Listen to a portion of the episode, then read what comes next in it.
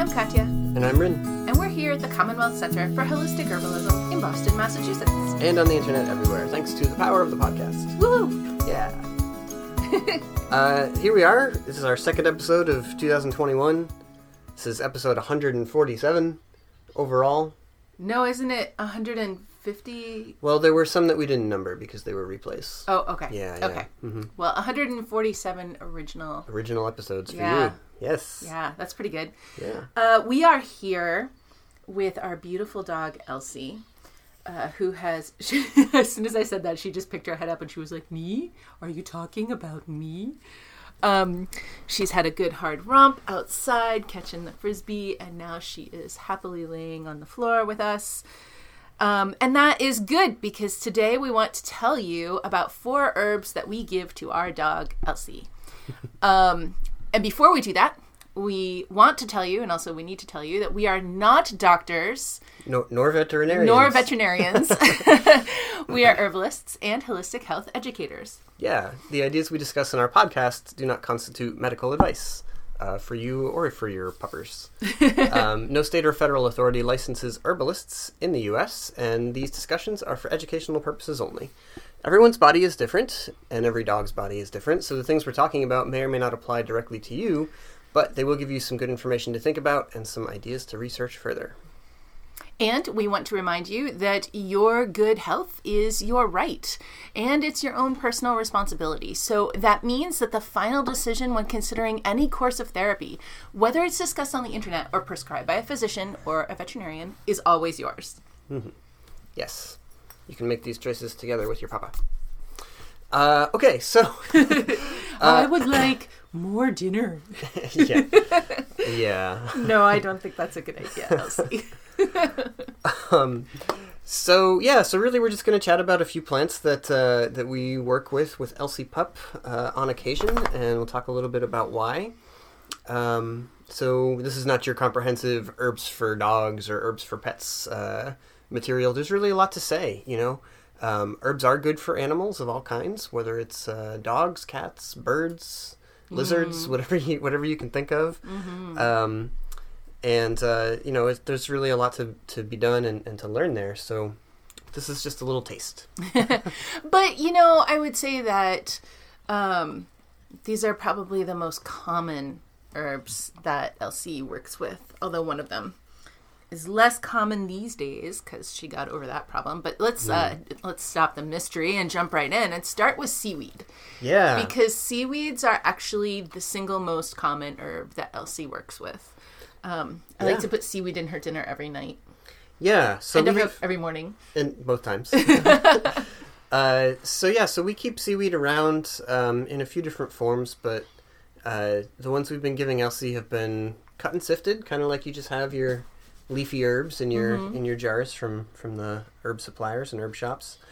Um, so uh, we put some into her food. We put some into our own food, really, Um, making dinner and just a sprinkle of uh, chopped seaweed. Yeah, not much. Like really, like a pinch or sometimes two pinches.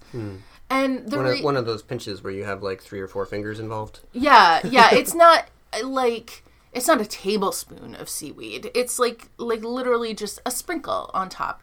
But um, you know, a little bit of seaweed in every meal means that Elsie is getting uh, minerals that she might not ordinarily get.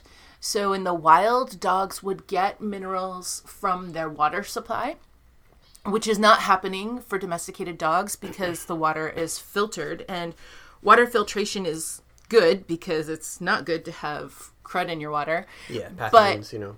But one problem with really aggressive water filtration is that it does demineralize the water. So, um, if you have like reverse osmosis or any other kind of um, water filtration system in your home, then um, then that water is, is uh, like not mineral rich, like it would be if your dog was just drinking out of a stream, which Elsie, Elsie does love to do, but doesn't get to do every day. Right. Yeah, and I mean, you know, uh, dogs in the wild would also get a lot of mineral content from eating the bones of little little tasty creatures that they would encounter uh, on their travels. And although we do try to give Elsie bones pretty regularly, um, a dog in the wild would be eating bones every single day. That would just be a part of like every time they eat, they would be eating bones um, and parts of of the animal that they were eating that they don't have access to in a domesticated diet. Yeah, I mean, including connective tissue, and we give we give Elsie bone broth. Um, that is actually one of the methods that we'll use to to give her uh, a lot of herbs. You know, with the seaweed here, we have been able to just sprinkle it right on the food, and and you know, the food we give her, uh, it's it's wet food. Um, yeah, like it's- like human grade cooked food. It's um, some meat, usually some egg, um, and some kind of vegetable, maybe some kale, um, squash, green beans, occasionally some broccoli. She likes broccoli the best, actually. Um, but it's like food that you could just eat. Also, it's it's regular human grade food, but um, but even that is still like it still isn't complete just because you know that a dog in the wild doesn't just eat ground pork or ground beef or ground whatever. They eat the whole mouse or whatever it is that they've caught. Uh, one other thing one other place that animals get minerals in the wild is from dirt. Um, so we got to think about how do humans get minerals? Well we get minerals um, from our plants uh, in many cases. But how do our plants get minerals? They get minerals from the soil. Well how does the soil get minerals the soil gets minerals because rocks break down over time and so by the way if you have removed all the rocks from your garden and you're not adding minerals to your garden, then the vegetables that you're growing in your garden do not have as high of a mineral content as you would like them to have. So, um, even though rocks are uh, not good for mechanical tillers, uh, for me, for for my for my gardening effort, I would prefer to um, till or just not till at all, but till by hand um, without a tool and then, or without a, a tiller tool, and then leave all the rocks in the garden. Uh, but at any rate, dogs in the wild would be getting minerals the same way that plants do, because every time they eat, they would be getting a little bit of dirt. And in the wild, that dirt has a high mineral content because it is, you know, mixed up with rocks and whatever. yeah, and it would have a high microbial life content as well. Yes. You know. Mm, yeah. So So seaweed is replacing some of those minerals that she would normally be getting in other ways in her diet. And and even though she gets good food and, and you know human grade food without a lot of fillers, it still is not going to have the mineral content that she really needs. So yeah, so seaweed. yeah, seaweed, and um, you know the seaweed is also helping to support uh, joint health and connective tissue health. Um, that's something that we observe with the seaweed, where it has a lot of these constituents called glycosaminoglycans or GAGs. I suppose gags. Gags. um, but uh, those are those are compounds that are, are found in seaweed and are kind of unique to um, to seaweeds and, and macroalgae, but uh, they're very similar in some ways to um, to like glucosamine or chondroitin or these constituents that are found when we cook up uh, connective tissue and, and make a make a bone broth and um, these are elements that are going to support the growth and the recovery of connective tissue. So that's nice to get a kind of um, a bonus support there. And that's particularly important for our dog in particular because Elsie is a very athletic dog um, who will catch a frisbee literally for 10 hours straight. Um, and and uh, and likes to jump high to catch it in the air sometimes will flip when she catches it. And she's like seven now so um that you know she's just she's like a gymnast dog and we need to make sure that we're doing extra work to support her joints. Right, yeah, she really needs a good romp every day, and and uh, yeah, she'll she'll go hard. yeah she's still she's still the fastest dog in the dog park on most days even at her age Yeah. So yeah, so seaweeds are supporting there, and then you know one other thing, um, and uh, uh, with this one we, well, let's say so seaweeds they they also uh, from those polysaccharide content, contents that they have they support immune health. Um, so this is pretty well documented in in lab studies and human studies and so on. Um, I haven't I haven't I have to admit I haven't seen one about dog immunity. uh, and seaweeds, but I yeah, but you know they're mammals. They're really similar in their physiology to us, and um, the the way that these go to work for for us inside our bodies. You have to imagine it's going to be about the same in a dog. Um, but anyway, you know, it's all around good for her. It's it's nutritive. It's supportive to the joints. It's probably got a little extra bonus help for the immune function there. yeah. Um, certainly to keep in, uh, inflammation in check. So Now, you might be thinking, well, Katya, well, Rin, what about nettle? Couldn't you give Elsie nettle? We could. Um, but Elsie tends to run a little on the dry side.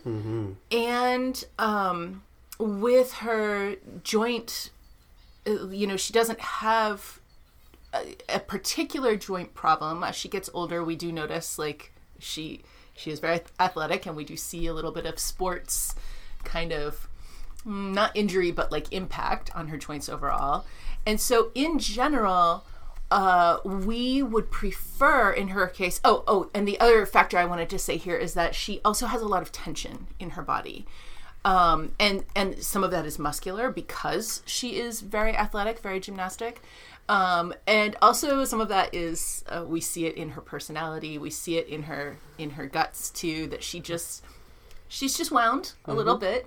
Um, and so if we were to give her nettle, that wouldn't be the end of the world, but it would be drying. And um, in general, if we're going to choose a high mineral herb for Elsie, we would really prefer one that comes out on the moistening side and and gets the bonus also of some joint support going on.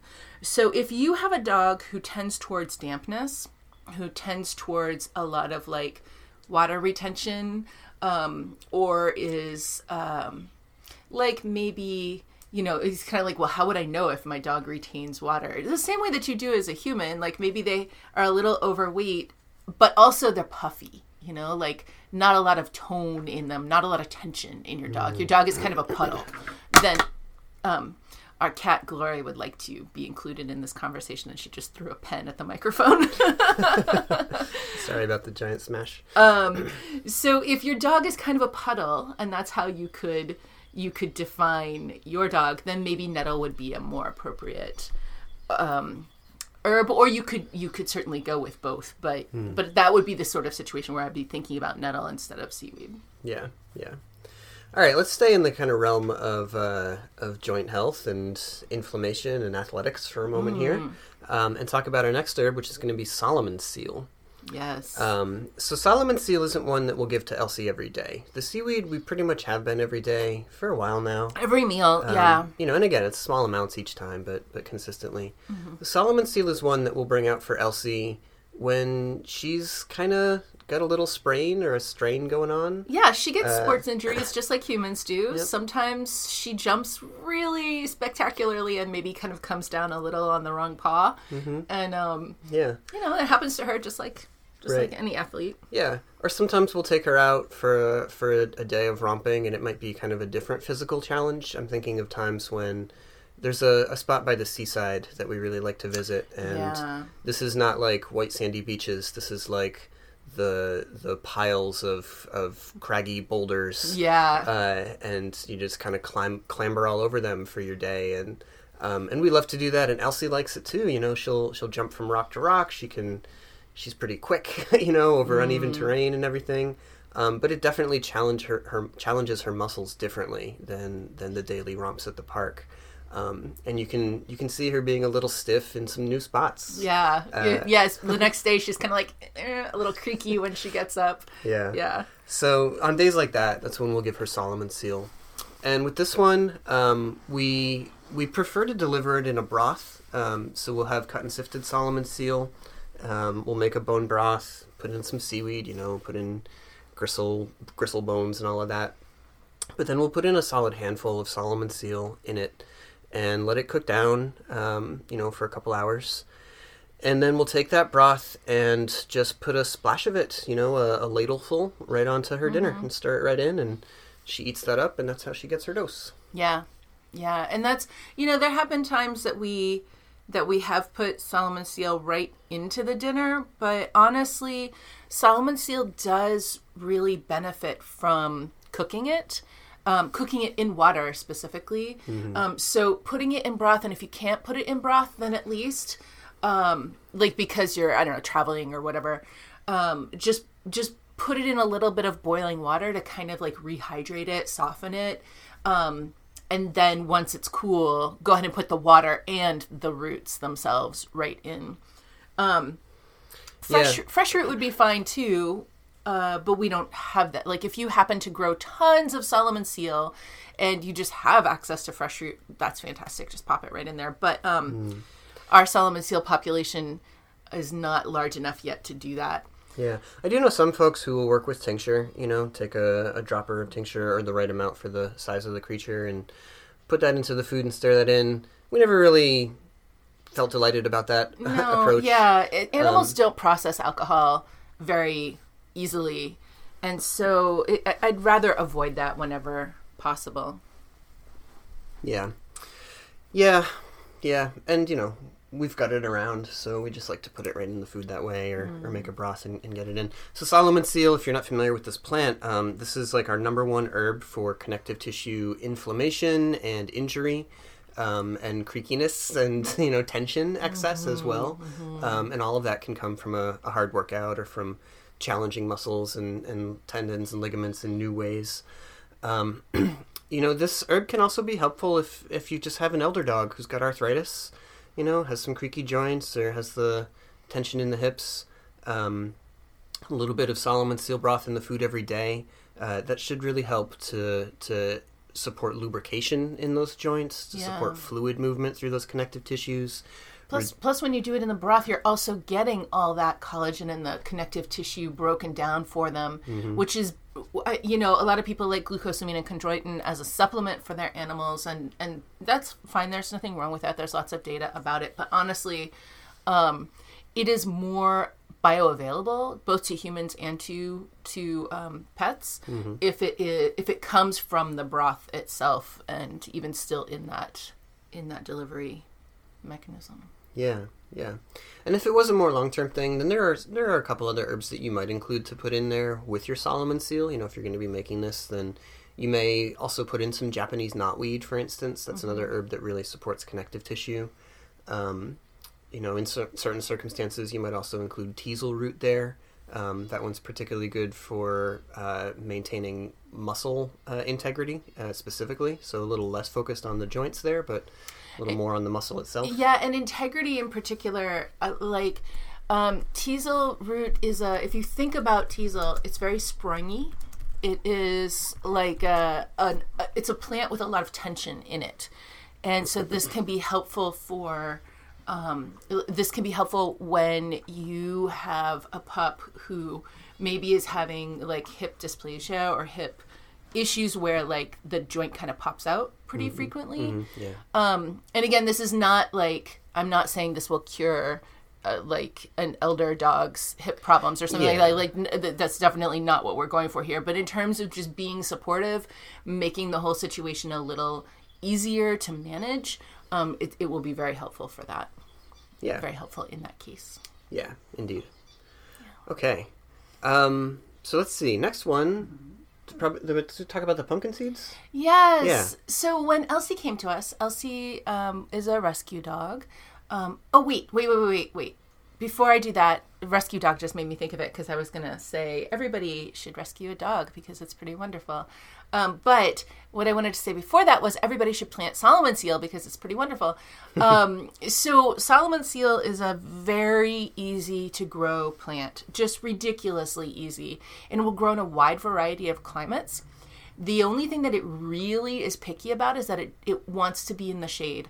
So if you have a tree in your yard or like a shady area of your yard that's shaded most of the time, like the shady side of the house or something like that, you can grow Solomon seal and and honestly it's it doesn't take a lot of care. It's not a challenging plant to grow. It just wants to be n- not dried out. It doesn't need to be soggy, but it doesn't want to be dried out Yeah. and it wants to have mostly shade. Yeah. Um, and see, uh, Solomon seal in the wild is at risk, but it, like cultivated Solomon seal is just every bit as good and it's super super easy to do. So um, I really think that we need like a new generation of Johnny Appleseed and let it be like Samantha Solomon seal. like I don't know. Yeah. um, and and just planting Solomon seal everywhere, everywhere, everywhere that you go. So like even if you're um, you know, if you if you know that you're not gonna live where you live forever or something, just go ahead and plant it anyway because it'll be there for the next people, and that's fantastic.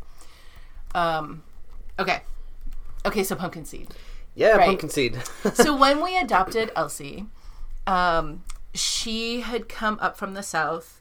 Uh, this is, is fairly popular in New England um, because there aren't enough um, dogs to adopt in New England as there are the number of people who would like to have dogs as pets. Um, the, and because there are too many dogs in the South and not enough people to to adopt them, um, there are multiple uh, organizations who uh, will transport dogs from the south to the north. So um, they have like foster programs. Um, the cats are really, really wanting to be involved here. Um, they have foster programs to help adopt dogs, and you can find them like on Petfinder and the just the various adoption sites.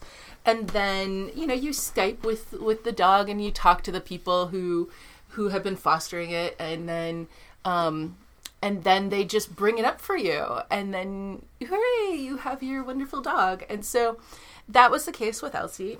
And when she got here, she had a lot of trouble with tapeworms. Um, and you know, I mean, she was she was fairly healthy overall. They had they had done a really good job, but just tapeworms kind of can linger and can can be hard to to manage. So Yeah, it wasn't Yeah. impacting her her energy or her behavior in any particular way. Um, you know, she would just sometimes do a poop, and then there would be these little dancing bits of kind of looked like rice, except that's definitely wiggling. All right, yeah, you know, so that would happen every now and again. yeah um and and sort of uh something that goes along with that is uh sort of these these two things often kind of go in tandem is that your dog will eat poop when it is out. And and for Elsie she was a connoisseur of goose poop which is um, abundant in New England. And um so so these were challenges that we were still working on when she came to us. And uh, I tried like all different kinds of things to manage the tapeworm, and the thing the thing that I found to be most successful was coarsely ground pumpkin seeds, and m- most successful in many ways. Like they very quickly dispatched with the tapeworm, and uh, they were very acceptable to Elsie. So you know, garlic can be helpful, and turmeric and other things, but they Yeah, have we strong did- flavors. We did try a little bit of those mixed into the food and powder. She put up with it. She became like more reluctant the longer that that mm-hmm. went on in the mm-hmm. dinner. She would be like, "Oh, again, really?" Ugh. yeah, you know? Yeah. but with the pumpkin seed so we would grind them up uh, just in a little grinder and it wasn't a lot each time. It was like a quarter A quarter cup, yeah. yeah. A quarter cup and just sprinkled it on top of her food and she was like no problem. You know? Mm-hmm. She didn't mind at all. It's kind of nutty guys. Yeah. It's not bad. Yeah that didn't really seem to bother her. Yeah. So so i mean a real simple thing but uh yeah i mean if you have if you have a pup with tapeworm situations give it a try you know? Can't hurt and real simple. And really we haven't dealt with that since she was two. Like we we dealt with it that first summer when she first came and then it wasn't so bad over the winter and the second summer we still were kind of clearing out the remnants of it and then since then no problem. Yeah, yeah. All right, simple. um, an herb that we give Elsie, I'd say, a little more frequently is chamomile. yes Yeah, chamomile. Yeah. And this one, um, I, I think I can remember the first time we were really serious about giving her chamomile, and it was after the the neutering operation, spaying spaying operation. yeah when she got spayed I always get those uh, mixed up.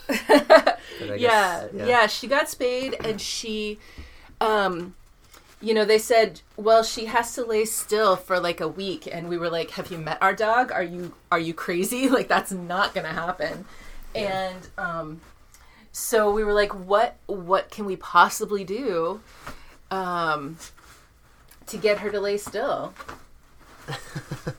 well, so what we ended up doing was uh, putting chamomile into her food, and again, this was really just as simple as that. You know, we would take about a quarter cup of dried chamomile flowers, stir them right into her her dinner, her wet food dinner, uh, and they would kind of saturate for a moment, and then we would just put it down for her, and she would eat it right up. Yeah, and she really does. Now, so now she's about uh, like 50 pounds or maybe 40, 48 or 49 pounds. And if we give her chamomile, we give her like a, between a quarter cup and a half a cup of the dried flowers. Um, and sometimes sometimes literally i can just dump them on top and it's fine. And sometimes they need to be a little bit soaked in broth. Um, but these days um, like it really did get her through that recovery phase so that she would she would feel calm and a little snoozy and allow herself to just heal um, but these days we do it a lot when there are um, thunderstorms or if there's going to be fireworks Yeah, yeah. Um, we've lived in various neighborhoods around the city over the years, and some of them were very much the fireworks for Yeah. like the whole week or two up up to the Fourth of July. Mm-hmm. Um, not so much this past year, but definitely previous years. A lot more, a lot more explosions in the neighborhood. yeah and um, she that always really got her got her anxious and unhappy. So we would kind of preemptively be like, "All right, we know they're going to start going off once the sun goes down. Let's give you chamomile in your dinner this evening." And Mm-hmm. uh, yeah, that always helps. You know, She also really is very uncomfortable when there's strong wind. Um, or even if there isn't thunder and lightning, like a strong wind with strong, heavy rain. kind of shaking the house a yeah. little bit. You know, Yeah, like this isn't a hurricane, but it's it's impressive, you Right. know. And and here in in uh, coastal New England, we get that, you know, several times. you get a good nor'easter on occasion. yeah, so and, and and several times through the through the summer too and um so those are times when she just really it's almost like relief for her when we when she's she's so antsy she's so antsy she can't settle in anywhere and then it's like hey how about a chamomile snack? And i'll even just like even if it's not dinner time i'll be like you need some chamomile and i'll put like a little bit of broth and like a quarter serving of a meal and then almost as much chamomile stir it all up together. And um it, it's it's like it's like she just breathes a sigh of relief and she's just like thank you thank you now Yeah. i can lay down Yeah, if your dog doesn't want to eat the chamomile flowers just right on the food or in the food, then just put it in broth. Just make a make a just treat the the broth as if it was the boiling water and you'd make your infusion with. Steep the chamomile in there, strain it out, um, mix that fluid right in. It'll still taste meaty and be super appealing in that way and everything, but that will definitely draw those constituents out and, and get them into your puppa. Mm-hmm. So yeah, that's how we do it. hmm Um, all right, I've got a, a little bonus one here. Um, because you know we often talk about chamomile and catnip together, and this is actually no exception. Um, so what happened with this one was, um, you know, we ha- we have several cats here in the house, and I'll often give everybody a little catnip, uh, just because you know cats need herbs too, and they're not they're not quite as interested in the in the whole array of plants as uh, as dogs tend to be, you know, or, or accepting of them. But they do like catnip for sure, so I try to get them some every day. Um, and I'll kind of walk around to each cat and give them a little pinch of, uh, you know, call it human grade catnip, I guess. yeah guess. like but, like literally just the catnip right straight out of our apothecary yeah, yeah, medicinal medicinal power catnip, you know. Mm-hmm. But I'll give you everybody a little pinch. Um, and I noticed that Elsie would watch me do this, and so I was like, "All right, Elsie, lay down," you know. and and what we'll do often when we're giving her like a little bit from our dinner is we'll have her lay down and put a little bit right on her paw, and she has to wait and you know look at it until we say okay, and then she can she can eat it up. So uh, I was giving the catnip to everybody, and I would say, "All right, Elsie, lay down," and put a little catnip right on her paw and have her wait. So like build some suspense, and then and then she's like, "Okay, I really want it," and then I'd say, "Okay, you can have it," and she'd lick it all up, and kind of look at me, like, "What?" What? Why are you giving me dry leaves? What's the deal with this? But she also had that a was not bacon yeah, but she also kind of looks like, okay, I participated. You know, like she she gets to be part of the group Yeah. You know, she's not left out. Um, and I think that that actually matters to her. Yeah, I think so too.